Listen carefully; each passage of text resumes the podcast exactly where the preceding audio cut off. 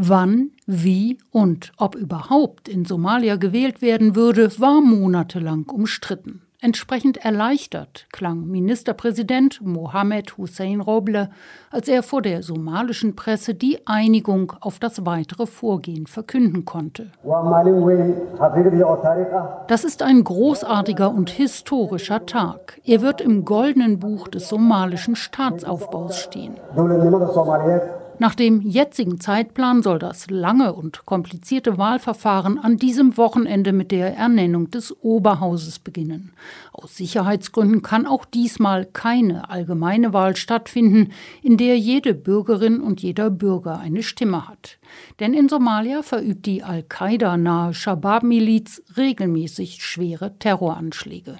Die schwachen staatlichen Sicherheitskräfte wären nicht in der Lage, den unblutigen Ablauf einer allgemeinen Wahl zu garantieren.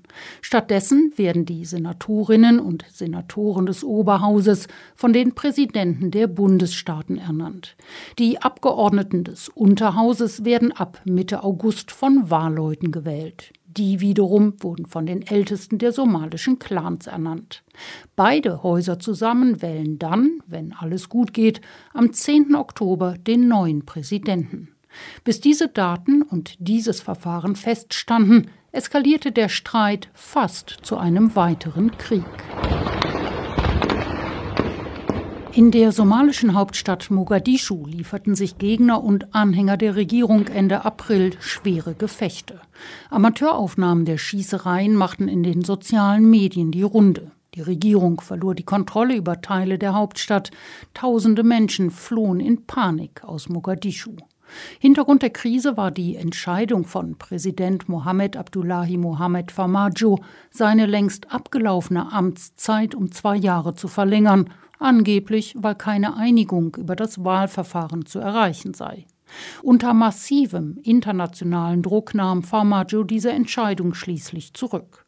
Dadurch machte er den Weg für eine Einigung frei. Mit einem wirklich demokratischen Verfahren hat die somalische Wahl wenig zu tun. Sie gilt aber als wichtiger Schritt auf dem Weg zu einer tatsächlichen Demokratie und als das Beste, was angesichts der massiven Terrorgefahr realisierbar ist.